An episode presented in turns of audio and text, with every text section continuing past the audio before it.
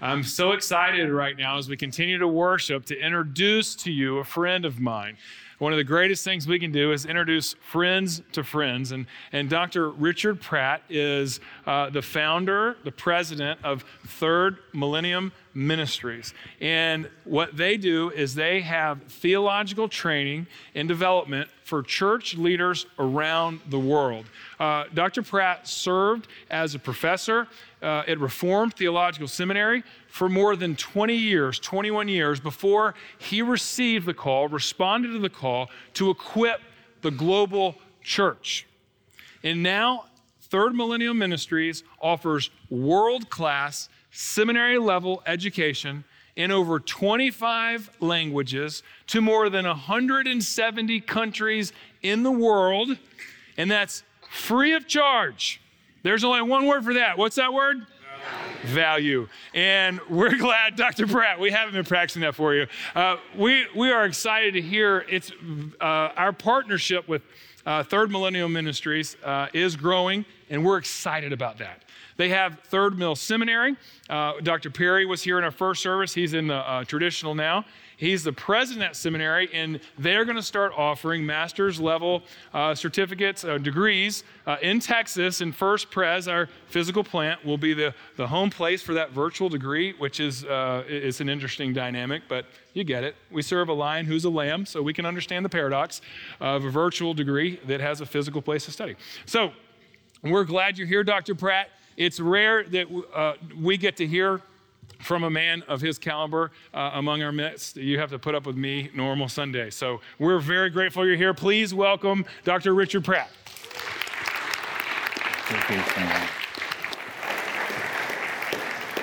Good morning, everybody. I'm really glad to be with you. Thanks so much for not running out when he said, when you realized he wasn't preaching.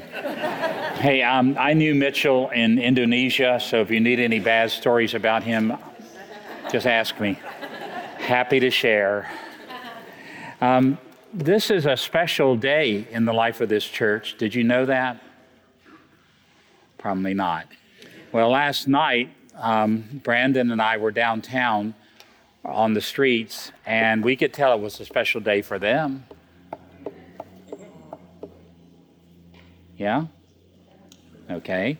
And um, I'm sorry that you don't know it's also a special day for us. So let me just tell you.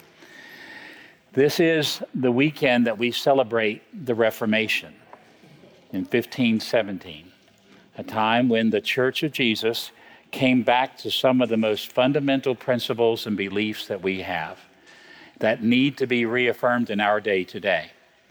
And this happened when Martin Luther nailed his theses to the door at the Wittenberg Chapel. And when, uh, when that happened, it turned the world upside down all over Europe and elsewhere. And this church is the result of that. Did you know that? Say, yep, I knew that. Yes, I knew that. Good. So this is the day, the Sunday that we celebrate that. You can wait, and in fact, it's actually Halloween day is the day that the technical one, October 31st.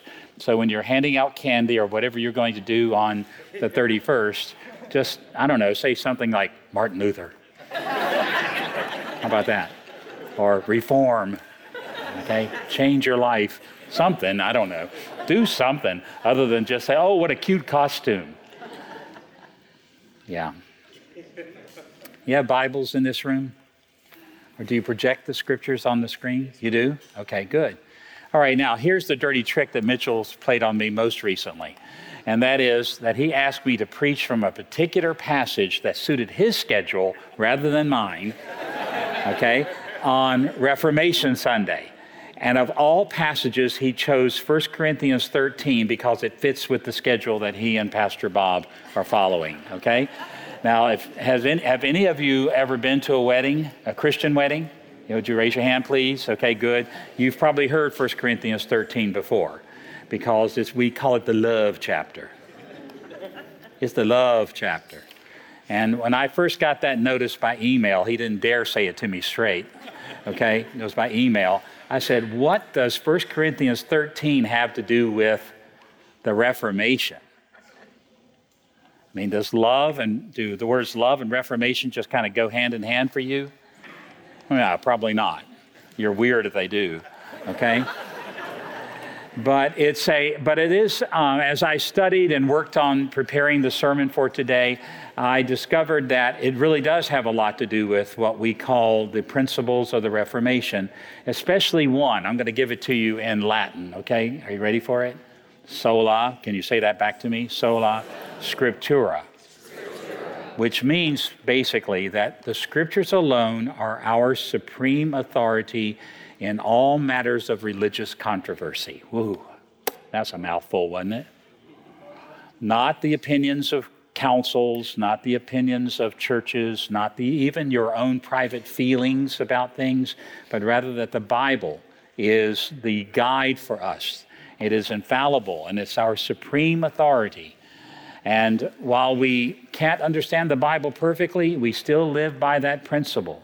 And believe me, the world today needs to come back to that principle, and we do too. Because when you don't believe that the scriptures are your supreme authority, then you have some serious troubles in your life. And they will show themselves in all kinds of ways, and you'll wonder, how did I get into all this trouble? And one of the reasons is because you allow the opinions, even your own well intended opinions, to get substituted in for the Bible. You with me on that? Okay, so thank you for letting me do 1 Corinthians 13 on a Reformation Day. I think that's what I'm supposed to say anyway. He asked me to say that. Okay, so thanks a lot, Mitchell. I really appreciate it. Um, if you have heard 1 Corinthians 13, you can go ahead and put it up on the screen. I don't know if it's, is this the same as that? Okay, good. Um, it starts in chapter 13, verse 1, but I want to tell you what happens in the verse just prior to this. You, if you've been around you know that your pastors have been preaching about First Corinthians. And what they've been preaching about most recently, because I've been listening, went online, listened to the sermons so I could figure out what in the world I'm supposed to do. They've been preaching a lot about the fact that every person that follows Christ has been given a gift of Holy Spirit in their lives, a strength that they can use in service to other people. And that's a wondrous, glorious thing um, because, you know, many times we don't feel like we have that much to offer. But if you are in Christ, you have a lot to offer because you have Holy Spirit living in you. So thank God for that. But what's strange about this is that the verse before it, verse 31 of chapter 12, actually says this Now let me tell you about a better way. What? Let me show you something better than what I've already told you. And that's the way chapter 13 starts off. It reminds me, and a lot of you here are parents of young children, it reminds me of a lot of young children who, when they begin to tumble around and they're learning how to do certain exercises and things, they'll say, Watch this, and they'll do something, right? And you go, Oh, that's so great. My child is a genius. Okay, magnificent. You're the most magnificent. No, no, no, wait a minute. I'm going to show you something even better than that. And then they do another little exercise. And you say, oh, that's really good. And then they say, no, wait a minute, I'm going to show you something even better than that. And on and on they go. And you get to the point where you go, well, is it really better than that? Well, that's what the Apostle Paul is saying. Okay? Wait a minute, I'm going to show you something better than what I've already shown you. And that is not just simply that you have gifts that need to be shared and that are the signs of God's blessing in your life, but that these gifts have to be used in a certain way.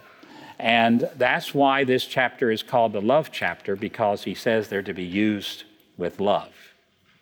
Now, rather than read this whole chapter and then go back into it, what we're going to do is just read it in sections. And I'm going to just read a few verses. Can you follow me okay? And then go back. Okay, it doesn't make that much difference whether you go back to me or not. Okay, so here's the way it starts off. Listen up now. If I speak in the tongues of men and angels, but have not love, I am a noisy gong or a clanging cymbal. And if I have prophetic powers and understand all mysteries and all knowledge, and if I have all faith so as to remove mountains, but have not love, I am nothing. If I give away all I have, and if I deliver up my body to be burned, but have not love, I gain nothing. You see, the things that he lists there, things like tongues and prophecy and knowledge and generosity of giving all your money away, and even the gift of martyrdom. Yes, it's a gift to be martyred for the sake of Christ. He says all these things are fine, but they come in pairs. They're paired with something. Now, imagine yourself. I know most of you probably went to prom, right? Everybody here go to prom? That's old enough to have gone to prom? Okay. Well, remember, you got dressed, you got all the fancy clothes, you got dressed, and you probably came down the stairs for your parents to take a picture right out of your bedroom. Your mom saying, Wait a minute, I got to have a picture. Okay, so there you are standing there. But suppose you walked out and you only had one shoe on. Would she have taken your picture? Would she? No, you don't have to go to sleep. You can keep talking. This is the contemporary service, okay? No, she wouldn't have taken she wouldn't have taken your picture. She'd have said, "Where's your shoe?" And you would have said maybe, "Well, I couldn't find it. That's okay. I'll figure something out. I'll wear ten- my tennis shoes or something. You know, I'll do something." And she would say, of course, "No way. Those shoes come in pairs. Go find the other half of the pair, right?" Well, that's what the apostle Paul is saying. This is no good unless you have two shoes on your feet. One of them might be this great gift that you have, this great commitment you have, the zeal you have, and everybody's astonished you, especially things like, I've got a lot of knowledge. I've really studied the scriptures a lot. Or, I'm really generous. You want to see how much money I've given away this year? Or, I'll go to some place that's dangerous to serve Christ. All those things that we can admire and ought to admire in each other. But he says, if it's not paired with love, then it is how much? Nothing. Nothing. That's very bold. Shocking, in fact. So, why in the world would he, would he, ever say it? I mean, what would lead him to say something that would be so counterintuitive? Surely it's a good thing if I give away a lot of money, even if I don't love the people I'm giving it to. Surely that's at least halfway, right? Nope, it's just like mom. Go back and find that other shoe because you're not leaving this house until you get both shoes on. You got to have love paired with the gifts that you have. Why would he say such a thing that's as radical and as a, a well, it just interrupts everything you might think about yourself. The reason is is because sola what? Scriptura. Paul knew the Bible. And he knew something about the Bible all the way back, even in the days of Moses. And that is that Moses said, not just that you should love God, but he also said you shall love your neighbor as yourself. Imagine such a thing as that. It's in your favorite book in the Bible, Leviticus, and your favorite chapter in Leviticus, chapter 19, okay? But love your neighbor as yourself. Now, that, that's a famous verse because our King Jesus referred to it. Because someone came up to him, a lawyer. Got any lawyers in here? Yeah, that's right. We're all supposed to go, ooh. A lawyer came up to Jesus and he said, Jesus, tell me the greatest commandment. Out of all the commandments in the Bible, what's the greatest? He answered and he said, Love the Lord your God with all your heart, with all your soul, with all your strength. And the second is like it I can imagine the lawyer going, Oh, no, I didn't ask for two, I only asked for one. But Jesus could not keep his mouth shut. He said, The second one, the second greatest commandment is just like it love your neighbor as yourself. Do you see what's common between the two commandments? L O V E. And why is that so prominent? It's because our love for God and our love for people form the motivations that we have, why we do what we're doing. And you know what it's like if you get some old Scrooge that Christmas time that gives you a, an expensive gift and he lets you know how painful it was for him to give it to you. It kind of ruins the gift, doesn't it? Yeah, you'll never, I'll never pay this bill off because of the thing that you just got at Christmas time. You're going to go, wow, that's really cool, I think. no, you don't uh, because the motivation that a person has when they use what God has given them is essential to using what God has given them. And not just the motivations, but the goals. That is, the impact, the effect that you want to have in someone's life. The outcome of acting in a certain way or using your gifts for someone else. It requires the other shoe. And that other shoe is true for every single aspect of your life. Now, I don't know if you realize this. Did you know this is a Presbyterian church? Did you know that? You got to be careful about Presbyterians. I am one by choice, so that makes me a real one. Are you with me? Okay? But what Presbyterians like to do is to do the right thing. It doesn't matter why you do it, it doesn't matter how you do it, it doesn't matter when you do it. Just do the right thing. If you can just get your religion down to a set of rules and obey those rules, then everything will be great. But Jesus is saying, no. Jesus is saying that the motivation of caring about the people you're serving is just as important as the actions. Doing the right thing with the right motive of love is essential to who we are as followers of Jesus. Now, if you're here today and you're not a follower of Christ, I just exposed us to you. Did you hear me do that? I hope you heard that. We are not good at this. We have a long, long trip to go to where we can actually say, you know, I think I'm doing what I do because I love the people around me. It's, it's a long trip for a lot of us. So be patient with us. But we know one thing, and that is that the authority of the Bible, Reformation, Reformation, Reformation, the authority of the Bible says you got to have both shoes on your feet. And we're going to get there by God's grace. Okay, so there it is, right up front.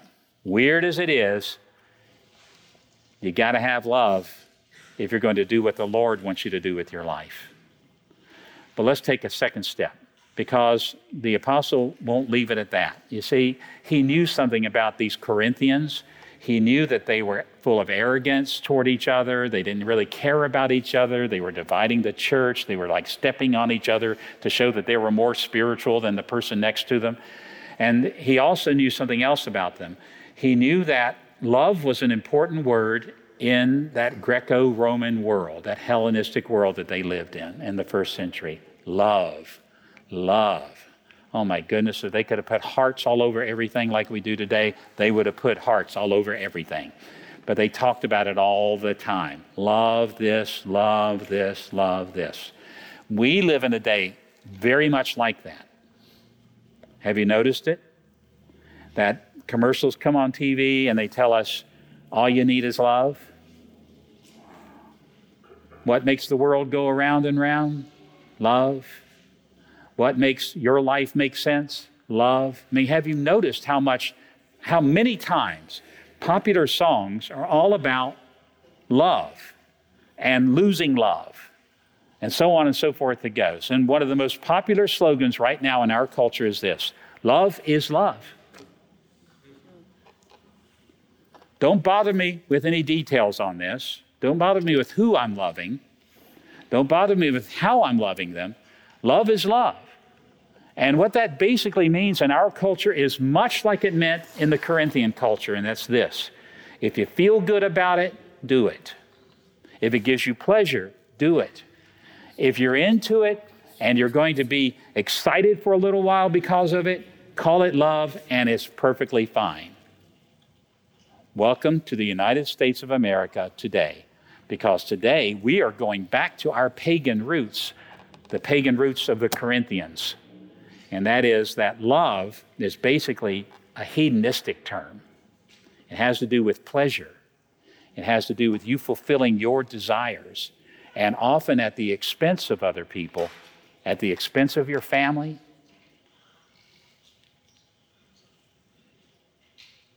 at the expense of children. Why do we do that? Well, it's love. You can't control that, can you? And so the Apostle Paul addresses this for the Corinthians, and he actually defines love. He gives them a definition. And this definition comes from, well, primarily from the book of Proverbs, to tell you the truth, but it also comes from the life of Jesus the example that Jesus gives as a loving person. And these are the things he says beginning in verse 4. Listen to how he defines love not as pleasure, not as getting what makes you feel whole. Listen to what he says love is. Love is patient and kind. Love does not envy or boast. It is not arrogant or rude. It does not insist on its own way. It is not irritable or resentful. It does not rejoice at wrongdoing, but rejoices with the truth. Love bears all things, believes all things, hopes all things, endures all things. That's quite a list, isn't it? I didn't see the word pleasure in there anywhere. Did you? I didn't see self fulfillment in there anywhere. Did you? I didn't see hidden, hidden hedonism in there either. Did you? No. Now, if you've been to these Christian weddings where they recite this, these, these are the verses they usually recite, these right here. Then, we, we, then you know them, but they're so, they're so well known that we can kind of skip over them and not even realize what they're saying. So, what I want to do is go back to it. Let's just take some of these terms and let me just give you a little sort of snippet of what these words mean. Okay, I'm going to put them in a little bit different terminology and this will be according to the original language and that kind of thing. So you can kind of rely on it. And if you don't believe me, go look it up. It'd be fine. Love is patient. That now, patient doesn't mean you give up on trying to help somebody with their problems and with their needs. Rather, the word patience means steadfast, enduring, going for the long game with somebody. A lot of you have people in your family that are wandering from the Christian faith and they're wandering in desperate ways. And you want to talk with them once and see it fixed. But Paul says, many things take a long time. My wife is constantly reminding me, constantly, that my grandchildren need an enduring love from me. She says, Rich, this thing called grandchildren is a long game not a short game. That's true of every parent in here and every grandparent in here. And it's true of every friend in here. Friendship requires patience, kindness. Well, kind means it's kind of like the opposite of what's fair. You know, when even little children will say, Well, that's not fair. And you say, Shut up, life's not fair. Okay? So what? But we all feel that, don't we? When we're mistreated, when we have to endure something that's not fair, we kind of go, What? This isn't right. I'm going to stand up for what's fair. Kindness says, I'm not going after what's fair, I'm going after what's abundant toward you.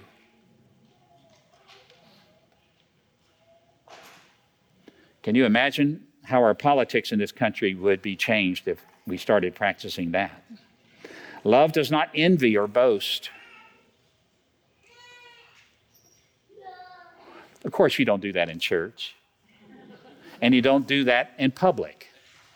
But now take the camera home with you and let it run for a while and let somebody watch it. Do you think they'd hear from you? Did you see what they have? Did you see what they bought? Do you see where they live? Why can't I live like that? What do we call that? Envy boasting. If somebody would just know how good I really am, it would make a huge difference in this world. Boasting, that's how, that's not love. It is not arrogant. We all know arrogant people, and it's not rude. Husbands, wives, think about how rude you can be to your spouse. I know you get tired, I do too, and I mess up with this as well. But when I'm rude to my wife, it is not love. It's, it does not insist on its own way. Oh, oh. It is not irritable, even when you have a headache, or resentful. It does not rejoice when somebody else suffers. You know that old German word, Schadenfreude? Joy in someone else's pain and suffering? It doesn't do that. That's not like, don't go, I knew they'd get it one day. I knew they would. They deserved it too, right, honey? Right. That's right. I'm so glad to see it. Yeah, me too. but instead, it rejoices with the truth. When you see people come to the truth that's in Christ and the ways of Christ, then you rejoice. You don't rejoice when they go the wrong path. Now, listen to these last things.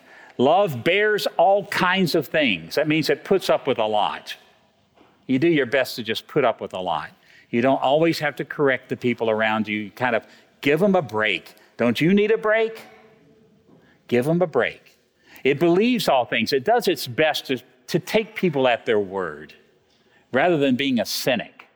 Yeah, that, well, what did you say last week? You said that last week. Well, give me a break. I'm trying. I'm trying. It hopes all things. Well, maybe this time it'll be better. And it endures all kinds of things.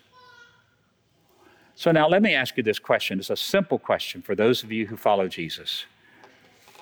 Aren't you glad that tre- Jesus treats you with love? I mean, where would you be?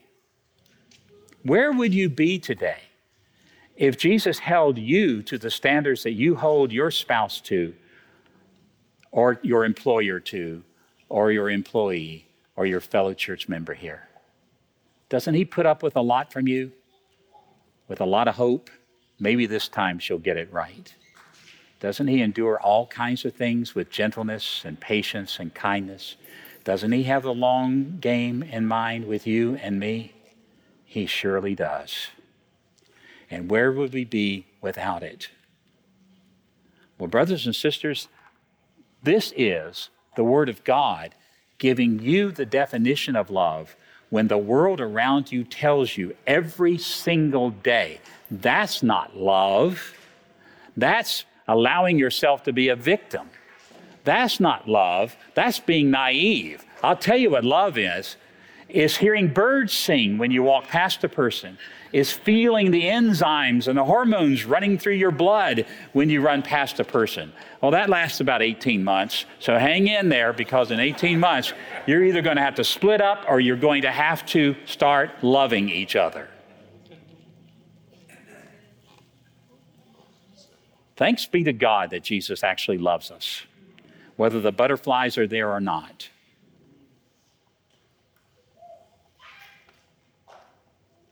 Okay, so the apostle says, you got to wear two shoes when you're a Christian. Your gifts, yes, that's great, but you got to have the other shoe, which is love. And what is love? Love is all these things he just listed out there and it's so contrary to what his world believed, and it is absolutely, absolutely contrary to what our world believes today. So, why should we believe it? Why should we give ourselves over to this view of love rather than what the world screams in our ears every single moment? The answer is because it is in the Holy Scriptures.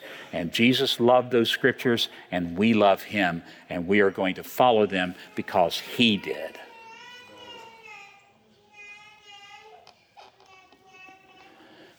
But then the apostle takes one more step in this passage, which I absolutely just blows my mind in many respects.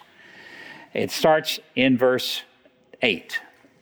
Love never ends. For prophecies, they will pass away. As for tongues, they will cease. As for knowledge, it will pass away. For we know in part and we prophesy in part. But when the perfect comes, that means when you either die or when Jesus comes back, the partial will pass away. When I was a child, I spoke like a child. I thought like a child. I reasoned like a child. When I became a man, I gave up childish ways.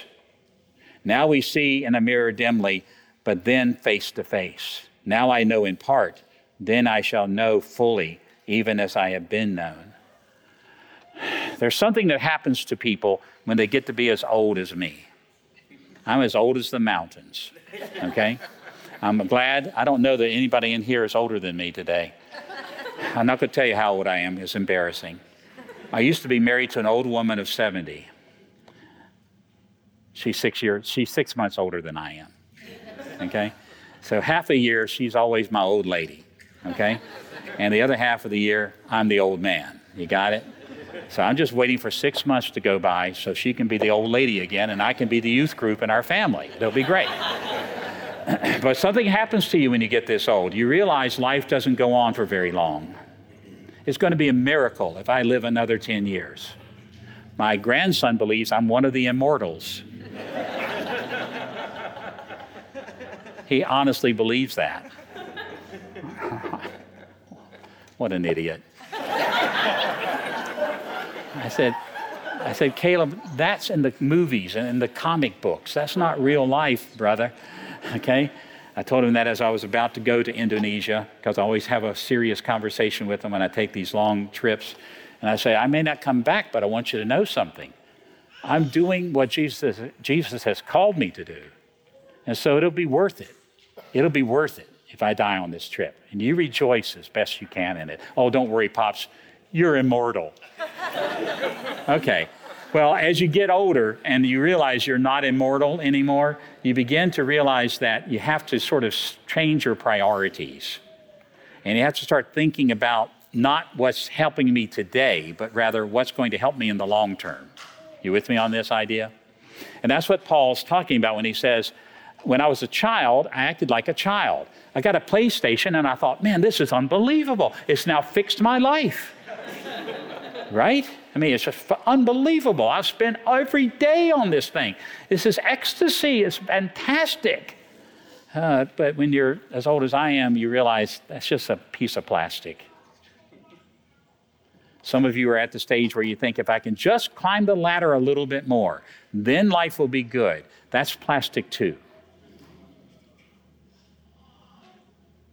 You need to start setting your priorities around the fact that you're not going to live forever Jesus is going to come back one day and things are going to be very different.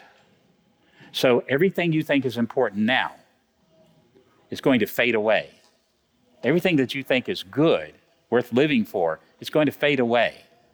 Knowledge, gifts of various sorts, prophecy, even tongues, if you speak in tongues, it's all going to fade away.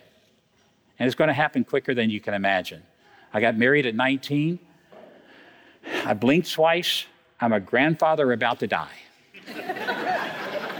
I said, Can I get an amen from that one from somebody?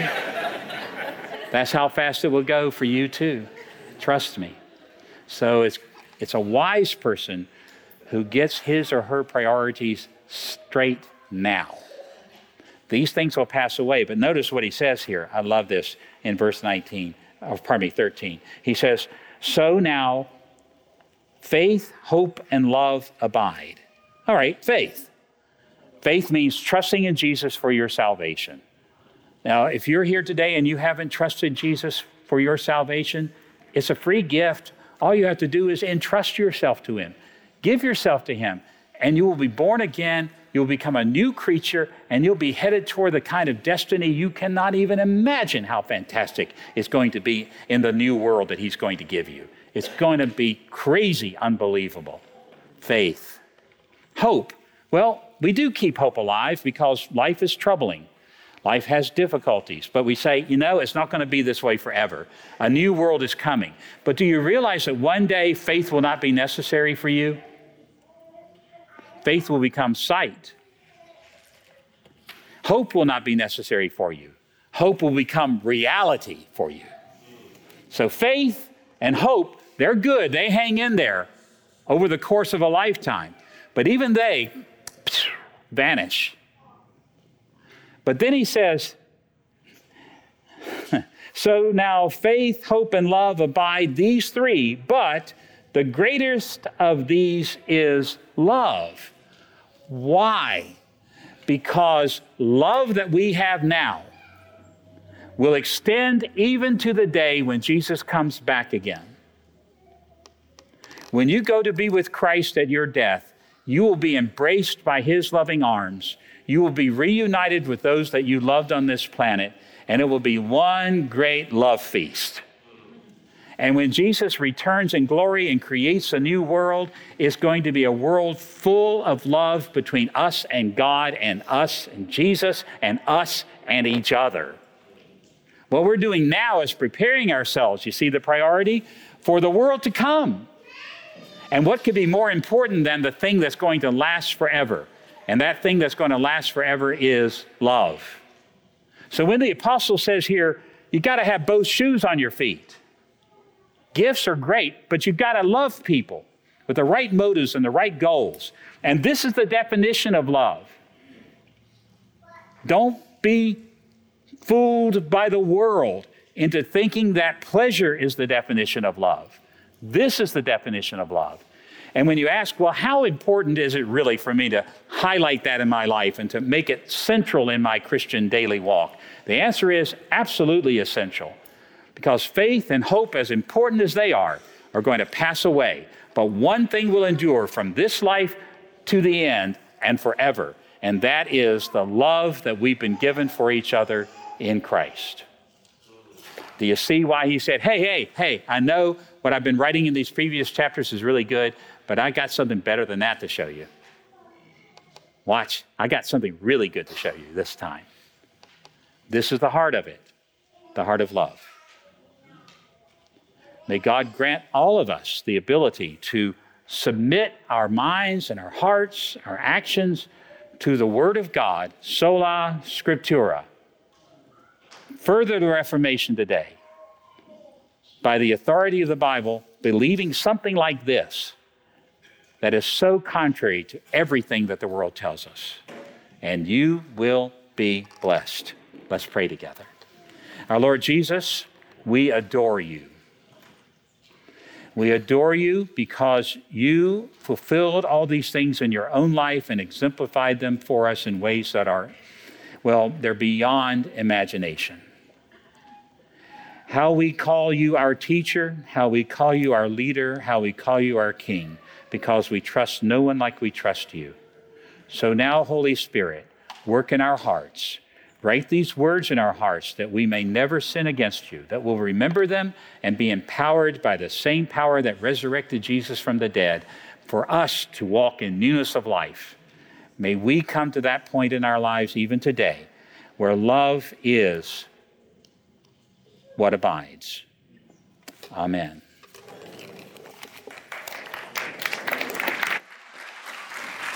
Thanks so much, Richard. Hey, let's all stand and respond to that word together. We're going to invite our prayer team forward. They'll be in the corner of the room over here. If you want someone to pray uh, with you and for you during this time, we invite you to do so. But let's respond together with this song. It's all about the hope uh, that we have in the love of Christ.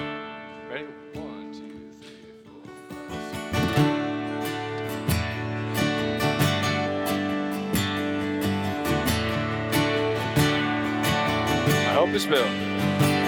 My hope is built on nothing less than Jesus' blood and righteousness. I dare not trust the sweetest fame, but wholly lean on Jesus' name. On Christ, on Christ the solid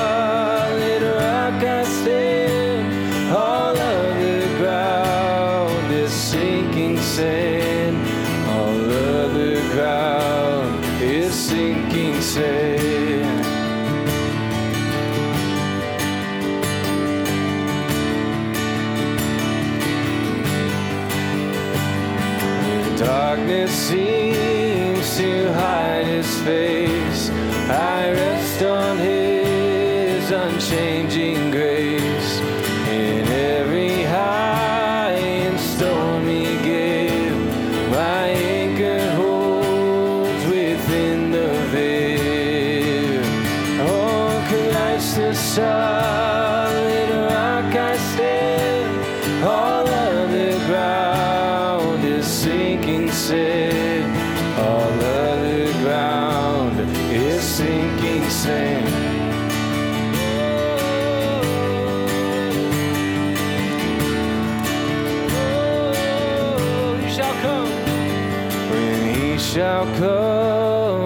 trumpet sound. Oh, may I then in him be found, just in his righteousness alone, faultless to stand before the throne, faultless, faultless to stand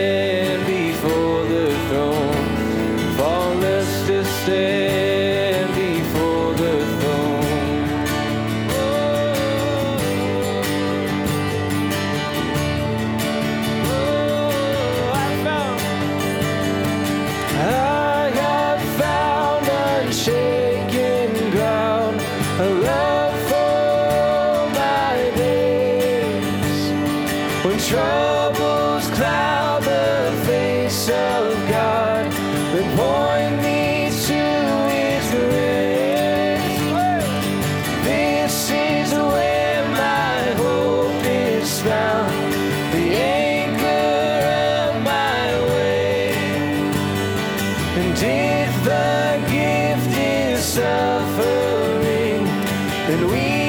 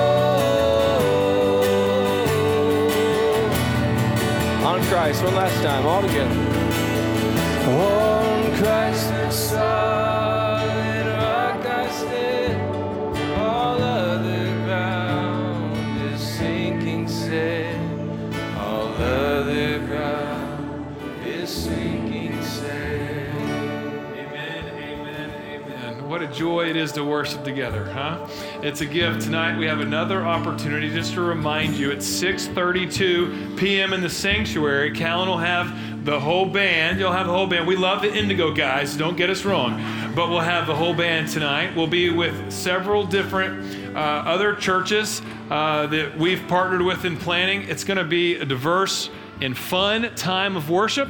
Uh, there will be tattoos up front in the sanctuary. I'll just say that. Um, and it will be a good time of celebration.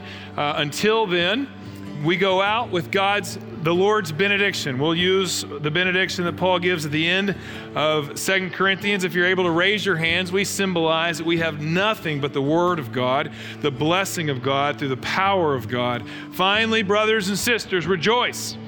Aim for restoration comfort for one another, agree with one another, live in peace, and the God of love and of peace will be with you. Greet one another a ho- with a holy kiss. That the grace of the Lord Jesus Christ and the love of God and the fellowship of the Holy Spirit be with you all, both now and forevermore. And all God's people said, Amen. Go in peace to love and serve the Lord. Friends, thank you again for worshiping with us here at First Presbyterian Church San Antonio. For more information on ways to get involved in our various ministries, please refer back to the website and follow us on all of our social media platforms.